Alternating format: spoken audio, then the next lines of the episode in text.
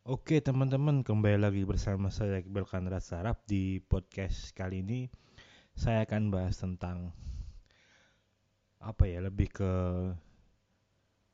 biaya hidup di Jakarta ini sih. Kebetulan saya udah hampir dua bulan tiga bulan inilah di Jakarta ini. Terus ya mau berbagi tips lah dan sharing tentang apa sih tentang harga dan lain-lain yang ada di sini itu.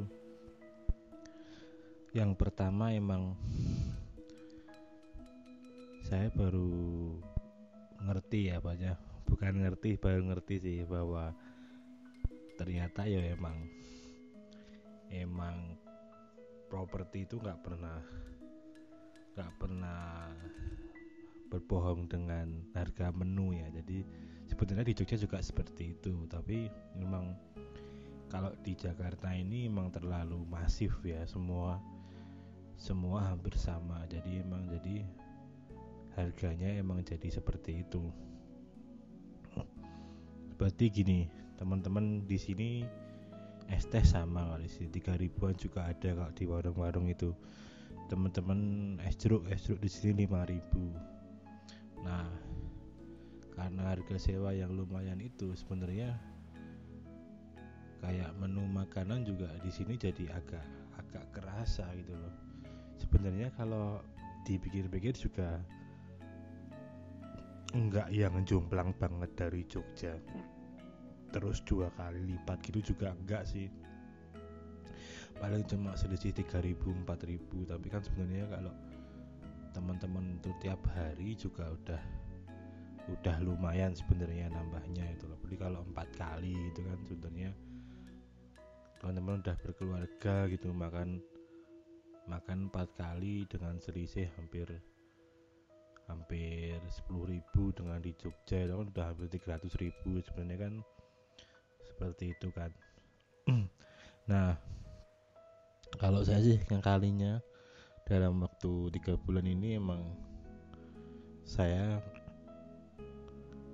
masak ya. Masaknya tuh bukan masak sayur atau apa tapi masak nasi. Jadi emang nasi itu di sini mahal. 5000 sampai 5000 sampai 10 ribuan lah yang paling murah itu mungkin. Dan itu cuman se se apa namanya tuh sekopoan itu loh kalau dibungkus itu loh. Jadi kalau teman-teman porsinya agak kayak saya gitu tiga kali kayak gitu gitu udah udah kerasa mahal kalau beli. Dan juga kalau di sini tuh kalau beli pakai nasi emang jatuhnya lebih mahal. Jadi emang kalau sayur emang lebih lebih agak murah kalau beli sayur tok. Walaupun sebenarnya produksinya juga sedikit sih. Di sini tuh saya nggak tahu ya udah udah jadi standarisasi atau gimana? Kalau teman-teman beli sayur itu di sini tiga ribuan pokoknya. Itu cuman se plastik kecil itu loh pokoknya seperti itu di taleni di kareti itu seperti itu. Jadi teman-teman mau nyari di warteg mana pun rata-rata harganya juga segitu. Jadi mungkin memang di sini standarnya seperti itu harganya. Tapi untuk untuk lauk emang kerasa agak mahal sih. Kayak ayam gitu di sini kalau ayam tok tuh bisa 14 ribuan lah itu nggak pakai nasi. Jadi sangat-sangat kerasa itu. Tapi kalau di sini tuh yang agak murah itu hati teman-teman. Hati ampeladu di sini murah nggak tahu orang nggak nggak suka di ampela atau gimana. Di sini jatuhnya lebih lebih murah kalau hati ampeladu 5000 bisa dapat. Banyak banget itu kalau di sayur kecap itu. Malah lebih murah di Jogja itunya sayurnya itu kalau hati ampela satu lagi yang agak aneh di sini tuh nggak ada yang namanya teman-teman beli minum itu di plastik ya. Pasti pakai gelas cup itu loh.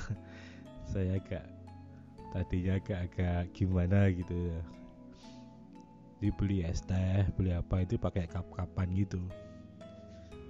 Terus kalau teman-teman bungkus nasi bungkus apa itu kebanyakan pakai apa itu yang namanya itu yang kayak gabus tuh apa namanya itu? Styrofoam pakai styrofoam gitu teman-teman. Jadi agak beda. Dan di sini tuh banyak gunain karet apa apa tuh daripada klip klip itu apa ya? Ya klip itulah pokoknya. Ya lumayan lah sebenarnya. Kalau untuk menu yang kelas atas gitu kayak apa ya harganya sama sih teman-teman beli apa nama kopi di apa namanya di Starbucks Jogja sama sini ya harganya sama aja segitu-gitu aja. Kalau yang untuk yang gede-gede itu kurang lebih harganya juga sama. Tapi enaknya di sini tuh lumayan banyak promo teman-teman. Promo riba lah seperti itu mau bank apa itu banyak banget. Apalagi kalau teman-teman pengguna riba pakai kartu kredit itu udah wah besibun itu promonya. Kebetulan saya nggak nggak punya kartu kredit. Bukan karena anti riba ya karena nggak punya aja. Nah itu juga di uang-uang digital itu kayak GoPay, OVO itu juga lumayan banyak promo-promo tuh jadi beda yang tak temuin di sini sama di Jogja. Dan juga orang-orang sini tuh emang sebagian saya nggak nggak nganu itu emang ya teman-teman nggak bisa nggak bisa ngejudge orang itu menghemat karena apa itu loh.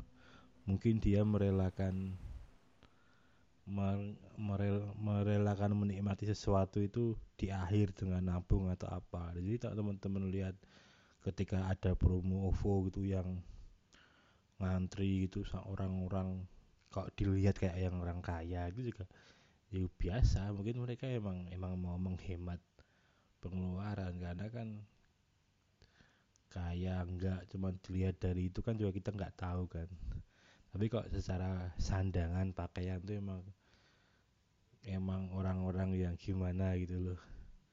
Kalau di Jogja kan ya udah pasti kalau yang yang ngambil promo itu pasti ya kaumku kan. Tapi seperti itu. Ya mungkin seperti itulah cerita tiga bulan di Jakarta ini yang penting emang selalu harus dicatat pembukuan mulai ya banyak aplikasi kayak Money Lover apa itu buat karena kalau enggak emang bisa bisa boncos dan nggak tahu uang itu lari ke mana. Oke kurang lebih itu dulu teman-teman. Kembali lagi di podcast podcast selanjutnya.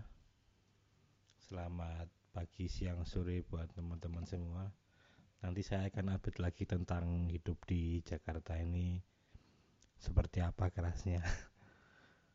Oke sekian dulu. Salam olahraga